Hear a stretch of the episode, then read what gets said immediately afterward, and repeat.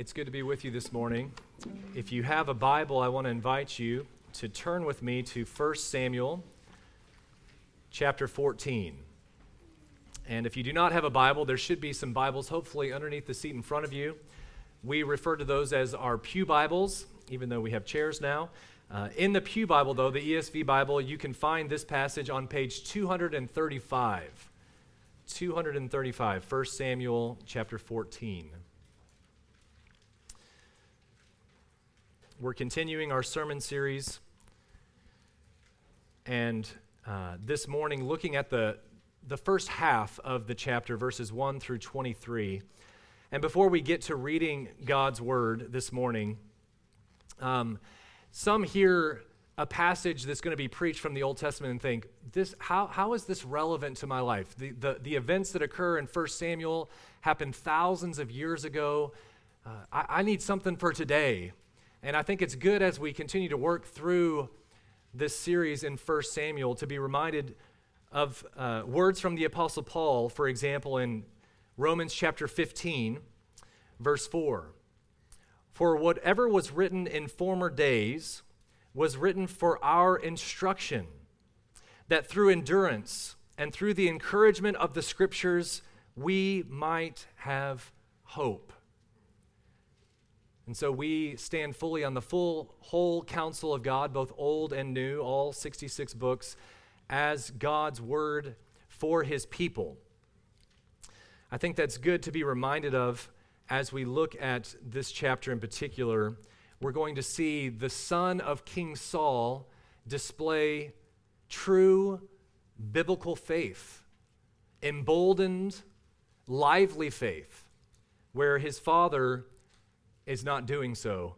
Um, definitely struggling at this point in his kingship.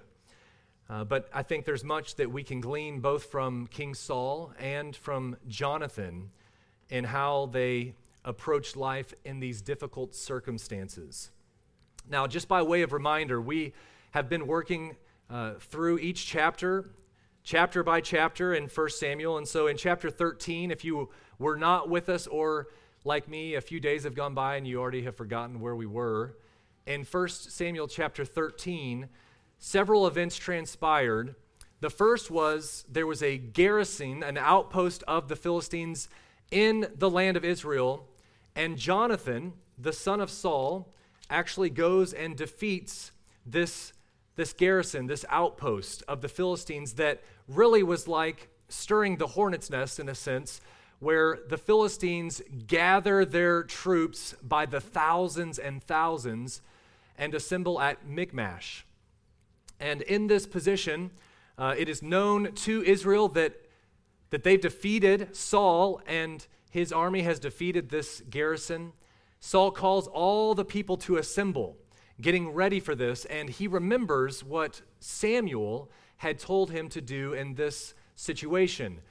And he was instructed to wait, to wait until Samuel arrives and offers the sacrifices. And as the chapter unfolds, we see the first major failure of King Saul, where it's the 11th hour, he's waited seven days, and Samuel's nowhere to be found. And rather than trusting and waiting, he takes matters into his own hands and offers sacrifices that he was not authorized by God to offer, the burnt offering. And then Samuel shows up on the scene as soon as he finishes the burnt offering, if you remember. And uh, he's rebuked by Samuel. He's told at that point this failure is leading to the, the end of his kingship, his reign in Israel. And so it's just now a matter of time as he plays out his role as the first king in Israel. And you would think, you know, he justified this disobedience that it would lead to a break or a breakthrough. Something would open up. He thought this was the way forward. And what happens is we see that this justifiable response didn't actually solve anything. And so at the end of the chapter, this is kind of what what's remaining, this dire situation. There have been raiders now sent out from the Philistine camp in three companies. In Israel, there was no armor swords or spears for the soldier because there was no blacksmith to be found in Israel. This was the oppression of the Philistines. Only Saul and Jonathan had legitimate weapons for war, and everyone else is left with, you know, agricultural tools. We're now down to 600 men who are together rallying around King Saul. And lastly, and most importantly, Samuel leaves the scene, and Saul is now dealing with no guidance from the one whom God had ordained to, to guide him, to lead him, to help him. Saul had isolated himself from what he needed most. The word of God through the mouthpiece of Samuel had departed. Now, we find ourselves in chapter 14. Please follow along as I read from God's word. One day, Jonathan, the son of Saul, said to the young man who carried his armor, Come, let us go over to the Philistine garrison on the other side. But he did not tell his father. Saul was staying in the outskirts of Gibeah in the pomegranate cave at Migron, or under the pomegranate tree. The people who were with him were about 600 men, including Ahijah, the son of Ahitub, Ichabod's brother, the son of Phinehas, the son of Eli, the priest of the Lord in Shiloh, wearing an ephod. And the people did not know where Jonathan had gone. Within the passes by which Jonathan sought to go over to the Philistine garrison, there was a rocky crag on the one side and a rocky crag on the other side. The name of the one was Bozez, and the name of the other Seneh. One, the one crag rose on the north in front of Michmash, and the other on the south in front of Geba. Jonathan said to the young man who carried his armor, Come, let us go over to the garrison of these uncircumcised. It may be that the Lord will work for us, for nothing can hinder the Lord from saving by many or by few. And his armor bearer said to him, do all that is in your heart. Do as you wish. Behold, I am with you heart and soul. Then Jonathan said, Behold, we will cross over to the men, and we will show ourselves to them. If they say to us, Wait until we come to you, then we will stand still in our place, and we will not go up to them. But if they say, Come up to us, then we will go up, for the Lord has given them into our hand and this shall be the sign to us. So both of them showed themselves to the garrison of the Philistines, and the Philistines said, Look, Hebrews are coming out of the holes where they had hidden themselves. And the men of the garrison hailed Jonathan and his armor bearer and said, Come up to us, and we will show you a thing. And Jonathan said to his armor bearer, Come up after me, for the Lord has given them into the hand of Israel. Then Jonathan climbed up on his hands and feet, and his armor bearer after him. And they fell before Jonathan, and his armor bearer killed them after him. And that first strike, which Jonathan and his armor bearer made, killed about 20 men within, as it were, half a furlong's length in an acre of land. And there was a panic in the camp, in the field, and among all the people. The garrison and even the raiders trembled. The earth quaked and it became a very great panic. And the watchmen of Saul and Gibeah of Benjamin looked, and behold, the multitude was dispersing here and there. Then Saul said to the people who were with him, Count and see who has gone out from us. And when they had counted, behold, Jonathan and his armor bearer were not there. So Saul said to Ahijah, Bring the ark of God here. For the ark of God went at that time with the people of Israel. Now, while Saul was, was talking to the priest, the tumult in the camp of the Philistines increased more and more. So, so Saul said to the priest, Withdraw your hand. Then Saul and all the people who were with him rallied and went into battle. And behold, every Philistine's sword was against his fellow, and there was a very great confusion.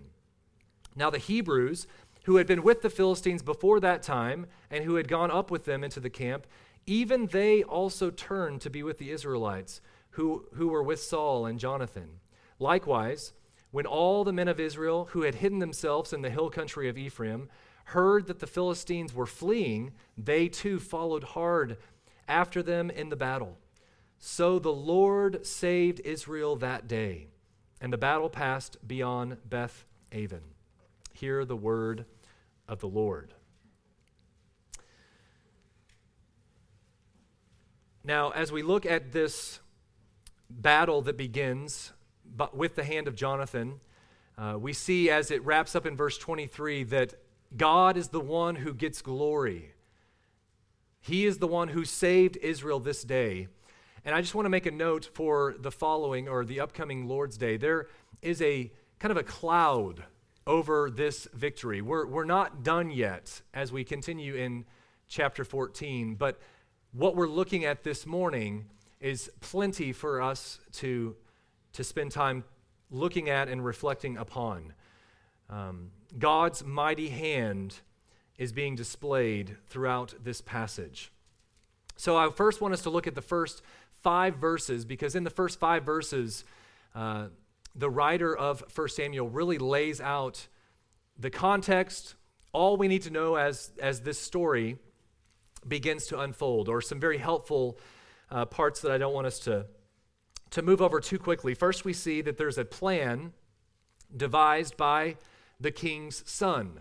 Secondly, we see that there's a description of where Saul is and who's with him, and that's important. And then lastly, there's a description of the landscape, the divide, the chasm in between where they were in Geba and where the Philistines were at Michmash.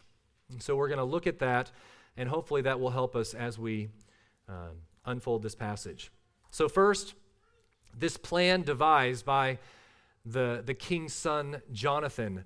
What we need to make note here is that this was done in secret. This plan was told uh, from Jonathan to his armor bearer without his dad knowing. And so this is a, a, little bit of intelligence that's given to us. He did not tell his father, and we're not told exactly why, but as we've looked at Saul's life and ministry or leadership, you can kind of piece some of this together. If, if Saul has his 600 and they're sitting under a pomegranate tree in this kind of mode of waiting, it's probably that Jonathan thought or knew that Saul would forbid him to, to take this venture. Maybe concerned that his dad, sitting there, would continue to sit there too long. Now, I think it's important. We emphasized last week what we saw in the text in chapter 13. There was a waiting that was good, that was right.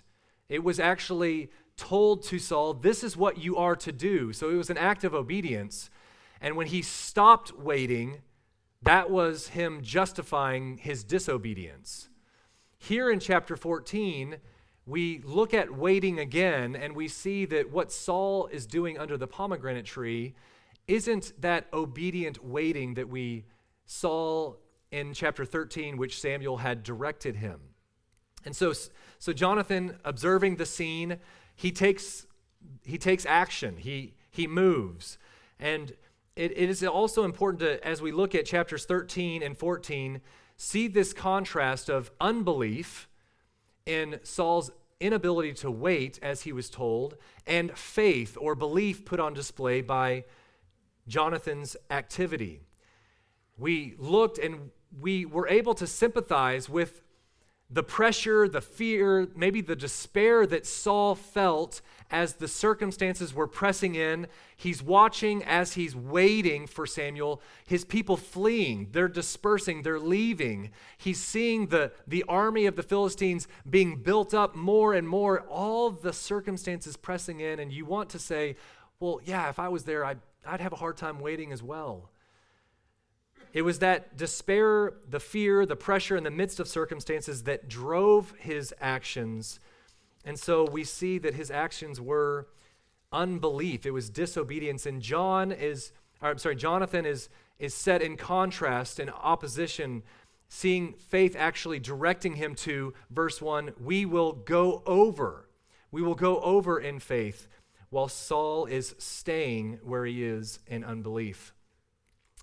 Next, we see some important information about who's with Saul. What is he up to? The group that's surrounding him. So we, we're told there are the 600 that are still with him. And then, very interesting detail the grandson, the grandson of Phinehas. Now, this should like immediately spark our, um, our brains, our memories to what we've, ex- what we've heard in 1 Samuel thus far This is the nephew of Ichabod. This is the guy that Saul is now hanging with. So remember, Samuel, his spiritual leader, the one helping him, ordained by God to be there, to, to, to instruct, to direct, he has left. And what we see, and I want, us to, I want to take us back to 1 Samuel 4 just by way of reminder, just to really understand how big of a deal this detail is that's given to us. We have Ahijah, the son of Ahiatub, sorry, I probably botched that every time I've said it, Ichabod's brother, son of Phinehas, son of Eli. And so we look back at 1 Samuel chapter 4, and I want you just to kind of hear the, the background here. That, that chapter concludes with both a moving and disturbing story of Eli's family. Eli was the priest. He had two worthless sons, Hophni and Phinehas. And the, the, the wife of Phinehas, at the end of chapter 4, after a horrific event has taken place that day 30,000 foot soldiers of the Israelites killed, both Eli and Phinehas and Hophni, both killed on that day. His wife's pregnant and is now nearing giving birth. When she heard the news that the ark of, the, of God had been captured and that her father in law and her husband were dead, she bowed down and gave birth, for her birth pains came upon her. We read that in 1 Samuel 4 19. The, this sudden delivery proved to actually be fatal for her. She ends up dying, but she gives birth to a son. And she's, she's actually being consoled in these last moments of her life by women around her, the, the midwives, so to speak, and they say, Do not be afraid, for you have borne, you have borne a son. And you, you just have to remember at that time, to be able to give birth to a son was, was like the high point of any Israelite woman's life. But she was not consoled by this in her last moments. She did not even answer or pay attention, and she named her child Ichabod the name means, Where is the glory? And it, what's really interesting that plays out there is that there's a question posed in the naming of this boy, Where is the glory? And his mother answers that question. She answers that question by saying, The glory has departed from Israel. Because the ark of God has been captured, and because her father in law and her husband are now dead. So think now where we find ourselves in 1 Samuel chapter 14. Where is the glory? What has transpired with Saul in the previous passage, where his kingdom is now being removed from him because of his disobedience? You could say, in a sense, the glory has departed from, from Saul's kingship, and now he's gathering himself with where is the glory? It's, the irony is, is really thick here, the, the people in which he is surrounding himself with. And I, I don't want us to, to, to lose what, what I think is applicable for us here. If you in your life find that you have really messed things up, you've had a, a bad week, you've been tempted by sin, you've given in to sin, you find yourself now playing in the mud and the muck and, and rebelling against your God by choosing sin over obedience. Is it not true that in those moments when you're down, you are even further tempted to then kind of gravitate towards things that aren't even honoring to the Lord at all? Maybe it's people who you then surround yourself with. Maybe it's for a lot of us, if you've had a really bad week where you've majorly tripped up and have not been walking in obedience, you may find yourself watching, just kind of vegging out and watching things that are, in a sense, surrounding yourselves with the wrong people doing the wrong things violence, sex, drunkenness, whatever it is that you're seeing on the screen. That's kind of where you're, you're, you're finding yourself, you're surrounding yourself. And I want to just kind of hope that the Spirit would awaken us this morning and see Saul's mishap and who he then brings in his company and say, that is not the right path. That is a path that is continuing to lead towards destruction and not, not life. And so, if you are a believer this morning, a brother and sister, and this last week has just been an utter failure in your thoughts and your words and deeds, whatever it is, Satan would want you to run and hide and, and surround yourself with further darkness And God says, if you confess your sins, I am faithful to forgive you. Bring it to the light. Repent and, and, and run to, the, to Calvary's cross once again, seeking hope and forgiveness and renewal. We are deceived by sin, where once we fall prey to it, we think that somehow more of it will somehow satisfy or, or provide what we, what we need in those moments. And so we want to see Saul's activity and say, that, that's not a good path. This wasn't the right road to go down sitting under that pomegranate tree. Maybe a, a portion from 1 Corinthians chapter 15 would be helpful. The Apostle Paul writes, Do not be deceived in verse 33. Bad company ruins good morals. Wake up from your drunken stupor, as is right, and do not go on sinning. And then what we also see in these first five verses, lastly, a place described that really should help us kind of understand the context that this was from point A to point B, from point A to point B, a, a really difficult path, a, a, a divide between the, the Israelites and the Philistines. Uh, this place is described for us in the text in between Geba and Michmash. And really, to understand the, the geography, this was the hill country with deep cuts, deep canyons and ravines, very rocky, very thorny, very difficult uh, to, to try to hike or, or work your way through. And so many would look for kind of a bypass, which would take a lot longer, but the road would be at least doable, that trek. And yet, this is exactly where this scene is setting up where Jonathan is going to move, is going to act. And then in verse 6, we, as our story unfolds before us, we see again a, a contrast between Saul and his son Jonathan. Jonathan is the one man, other than Saul in Israel, that possesses armor for battle, the proper battle equipment. And he employs the sword and doesn't just put it in its sheath and sit under a tree. He is, in a sense, wielding this sword of faith, so to speak.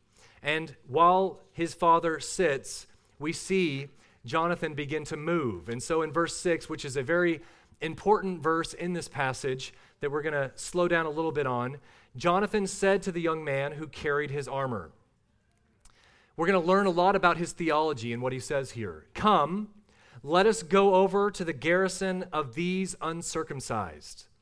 It may be that the Lord will work for us, for nothing can hinder the Lord from saving by many or by few. First, I want us to look at the first expression. It may be that the Lord will work for us. This is really good theology and understanding true biblical faith put on display before us. Another way to say this is perhaps, perhaps the Lord will act for us. And I would say that there are many in our day who think otherwise, who don't like this expression, perhaps the Lord will work or act for us. They would look at this phraseology and say that that perhaps, that perhaps kind of cuts at the nerve of true, rich, biblical faith. And I would just say, I don't think that's true at all. So as we look at that, they would say so to speak, that this type of faith that Jonathan is displaying isn't the certain dogmatic, absolutely positive faith that we should have. If you think that this should be part of your life or you should gain this, then really believe and it will happen. Maybe you've heard something like that or some form of that type of uh, what they would say is, is true faith. And I want us to just slow down and think about this perhaps. It may be that the Lord will work for us. There is a impossible task before Jonathan. He is one of two that has the proper equipment. There is this huge chasm be- between him and the Philistines, and he tells his armor bearer, "We're gonna we're gonna pursue this, and in the midst of pursuing it, we're laying it before the Lord and seeking whether or not it is His will that we are to go forward. Maybe this example from, from history there's a, a pastor, a minister who found himself, this is many, many years ago, found himself praying for a child apparently dying on his deathbed. The pastor goes and prays, and this is his prayer If it be thy will, O Lord, spare this child. The wretched and distracted mother interrupted him with the words, It must be God's will. I will have no ifs in this situation. Now, I wonder where you land in the way that you approach seeing God move in mighty ways, the way you pray to God. The pastor, I would submit to you, was following Jonathan's lead and biblically crying out to God in faith Lord, perhaps, if it be your will. And I want to explain why this is important. Faith, biblical faith, must not be confused with arrogance. Jonathan's perhaps is actually part of biblical faith. So, in this expression, he both confesses that God is powerful enough to do whatever he sees fit. He believes wholly in the powerful uh, hand of God, while at the same time retaining God's freedom. God is free to do whatever is right to God. This is really helpful. Faith does not dictate to God as if God somehow is our errand boy. What I think God should do, he must do, and that's faith. I believe he will do it. That is not what's being displayed here by Jonathan. Faith in God knows that he has infinite power, but we do not presume upon that power. The Lord Jesus gives us an example of this in Mark chapter 14. He cries out, Abba, Father, all things are possible for you. He doesn't stop there. He follows it up by saying, Yet not what I will, but what you will. So true biblical faith in God knows, believes in his power to do all things, but this is really important, but submits to his will, knowing that he is both wise, and this is really important, all powerful, all wise, and he is good. Biblical faith is complete, wholehearted mind, soul, body, and strength reliance and trust upon, upon God, fully trusting him in every situation. Perhaps the Lord will work for us. We have to acknowledge in humility that we do not have the transcript of God's divine decrees. We have His word that's been revealed to us, and we walk by faith and not by sight. Who knows what this all powerful God might be delighted to do in whatever difficult circumstance we find ourselves in? For Jonathan, it was against these uncircumcised Philistines that he cries out, Perhaps God will see fit to work for us. Then I want us to look at the second part of what Jonathan says. Jonathan doesn't doubt God's ability to save. The second half of the ber- verse makes this clear. So, chapter 14, verse 6, the latter part nothing can hinder the Lord from saving by many or by few. So, Jonathan in this situation is allowing God not that God needs to be allowed, but allowing God to be God. Whatever he sees fit to do, I trust it will be right. Fully trust. We're going to move forward and lay this before the Lord and seek a sign from him. God is sovereign, and he will save if he so chooses, regardless of the amount of people he has in his hands to use. William Carey, the great missionary, launched a generation of missions with this resounding message Attempt great things for God, expect great things from God. So good. Carey himself, if you read any kind of biographical sketch of his life and ministry, overcame great odds and so much discouragement along the way to launch one of the first successful missions in India. And so in our story, if it pleases the Lord to use Jonathan to gain victory for Israel, then it did not matter what kind of armor or weapons he had or how many people were with him. It did not matter the details of the terrain. It did not matter how difficult the terrain was that was laid before him. His faith did not rely on having favorable circumstances. What we saw in chapter 13, it was the unbelief of Saul, and they were really difficult circumstances, and we gravitated towards sympathizing with him in his, his fall in that chapter because the circumstances were so difficult. And I want you to see this morning that for Jonathan, the circumstances were just as difficult. And yet we see someone walking by faith. If God is with us, then we need to understand we outnumber the cosmos. If God is not with us, it does not matter how many people with, we have with us, we can be tripped up by even the very smallest of things. And I love in verse 7 the response of the young armor bearer, which really is a testimony to Jonathan's faith. God's work in Jonathan's life, for him to respond, Do all that is in your heart, do as you wish. Behold, I am with you, heart and soul. You can only imagine this was not off the cuff, completely different action by Jonathan, but it had to have been a mark of his life for his armor bearer to see and say, Yeah, I, I've been walking with you. I know who it is that you trust fully, and I'm, I'm all in. I'm ready, ready to go. Lead the way. And then in verses 8 through 10, then Jonathan said, Behold, we will cross over to the men, and we will show ourselves to them. And he lays out before the armor bearer, this will be the sign in which we are going to either move or not move. So he is he is acting, and yet at the same time, he is seeking the Lord's will in this situation. And so we heard it read earlier that what's going to happen is they're going to show themselves to the Philistines, and all depending upon what the Philistines say in response will either give them the green light or they will stand still.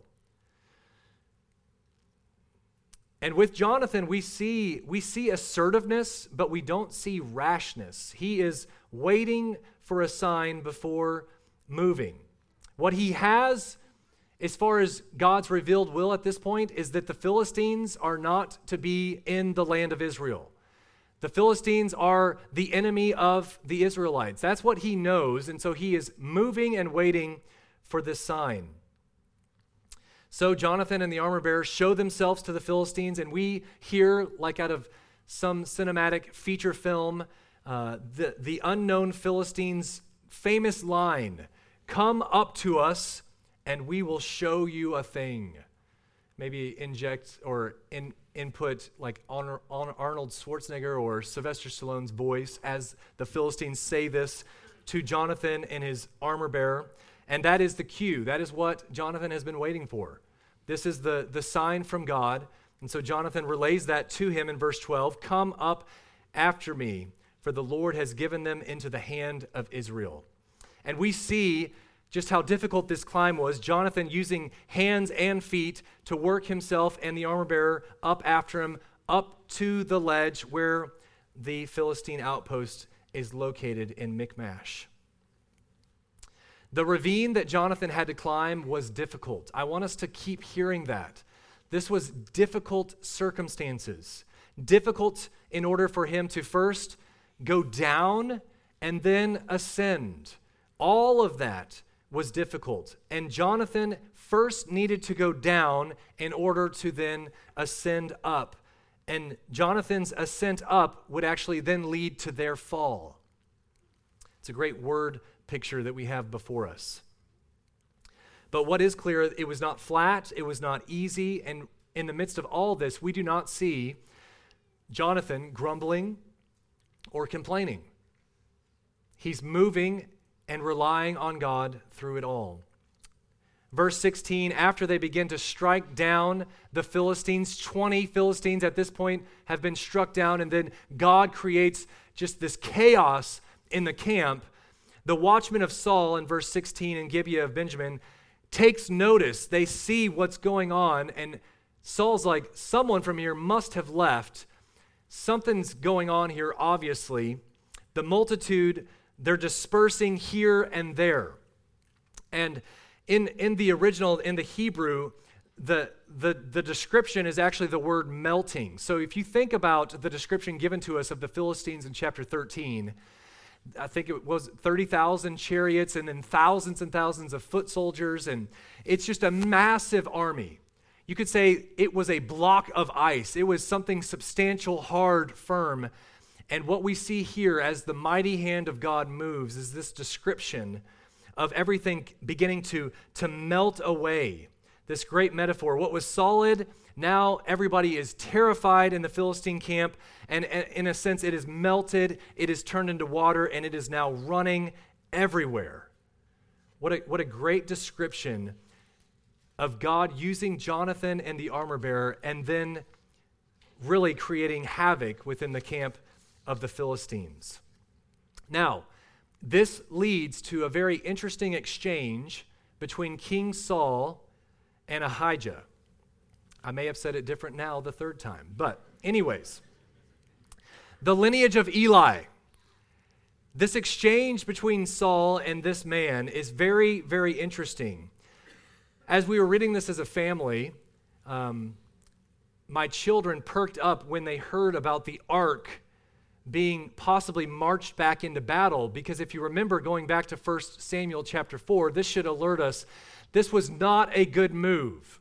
Do you remember when the elders of the Israelites gather around and after 4,000 had been defeated and they're like what in the world just happened uh, in the hands of the Philistines they're like we've got to do something. And rather than crying out to God, they decide, well, almost like a rabbit foot theology, they're going to grab something that represents God, bring it here, and if we have this something, then we will get what we want. We've done the right thing. We've brought the power to us. Now we will be able to overcome or conquer our enemies. And as soon as this even idea comes to mind again from Saul, bring the ark of God here, it makes the reader at least perk up and ask, we don't know exactly what was going through his mind. Was he seeking the Lord's favor like he tried in, in chapter 13 and failed? Or was he trying to reenact something that failed so miserably before, where the ark was actually captured by the Philistines? We, we don't know. But this exchange is really to kind of to kind of give us an understanding of where, where Saul is in his kingship. One, one author, commentator, Gordon uh, Keddie, I think is how you say his name, in his commentary on 1 Samuel, puts his finger on the problem, I think. Saul gives us the impression that he felt that he was supposed to be religious and observe certain conventions at the appropriate times. But really, he did not have deep convictions of his own. He used religion as opposed to living a personal faith in the Lord. There's a huge contrast here between Saul and Jonathan. And we see that really in how Saul responds. He, he loses patience as he's watching this chaos unfold uh, in Michmash. We're told in the text, I think verse 19, now, while Saul was talking to the priest, to, to the priest, he's seeing all that's happening over there, and he basically just kind of shuts it down. He says to the priest, "Withdraw your hand. Like bad, bad idea. We're, we're just going to go." And I think it's good for us to just spend time reflecting on that. We don't know everything that was happening in his mind and heart at that time, but really it does expose just a, a great contrast between the faith displayed by Jonathan and again kind of like just religious observance, thinking that if I just do certain things, then things will, will come about the way that I think they should come about. And then we look at the first, the last few verses of our passage this morning. Then Saul and all the people who were with him began to rally. So once they saw that this was starting to really go Israel's way, uh, you could say it was kind of like the fair weather supporters came out in mass. I don't know if you're familiar with that passage, but I consider myself in most arenas of sports, a fair weather fan. So if like a team from Texas is doing really good, you know, Dallas Cowboys, if they ever would, I would jump on that wagon and start cheering for them or the Mavericks or whatever. You know, when things are going really well, you just jump on it. You're like, I've been here forever. This, this is awesome. And you really, you haven't. Uh, we see that same thing happening. Some of the, some of the Israelites who had really, it looks like, joined the other team have been with the Philistines while this is all trans, transpiring and chaos is, is amidst, and, and things are obviously going the Israelites' way. God has caused an earthquake, even. Those people start to turn and go, oh, maybe, maybe we are on the wrong side here. So they, they link arms with Saul and his few. And then we see people who have been hiding in the holes and caves start to come out. And they also join in. And so they appear in abundance, and you could say the, the rout at that point was on. And I think it's just important for us to see that it really was unnecessary to God's mighty hand moving for them to participate, but, but it did bring back the people and understanding whoa, this is, this is bigger than us. This kingdom is actually ruled and reigned by the one true king. And God's mighty hand is put on display. Verse 23 So the Lord saved Israel that day. The situation began with the depressing fact that all in Israel, only Saul and Jonathan possessed swords, the proper, um, the proper weapons for war. And through Jonathan's bold faith put on display, the Lord was able to use his sword, yes, but actually the swords of the enemy to take to, to, to use against themselves. There was so much chaos and terror and panic that the Philistines were beginning to turn on themselves. And there is only one who is left to get all the glory in this situation. It was not Jonathan or the armor bearer or Saul and the, and the people who eventually came on the scene, but all glory is given to God and God alone. The Lord was able to even use the Philistine swords against them. And so it takes us back to verse 6 and the profound truths that Jonathan speaks, nothing can hinder the Lord from saving by many or by few. And as we look at church history, um, one man stood forth for the Lord in a generation during the Reformation, and that would be John Knox. And it's good for us to hear how the Lord has used his people throughout the history of the church. So he was one of the early adherents to the Reformation gospel in Scotland and experienced heavy persecution because of the gospel and narrowly, narrowly escaping Scotland and ends up in Geneva, exiled to Geneva where John Calvin is, and he's able to sit and be a part of that ministry, sit meaning sit under Calvin and, and participate and learn and see firsthand the power of God that can transform a whole society in Geneva. And then he eventually returns to his homeland, and he is bold in his proclamation of the gospel and standing for the Reformation cause, the five solas, sending forth the gospel message, aggressively opposing all sorts of perversions of the gospel that dominated his land.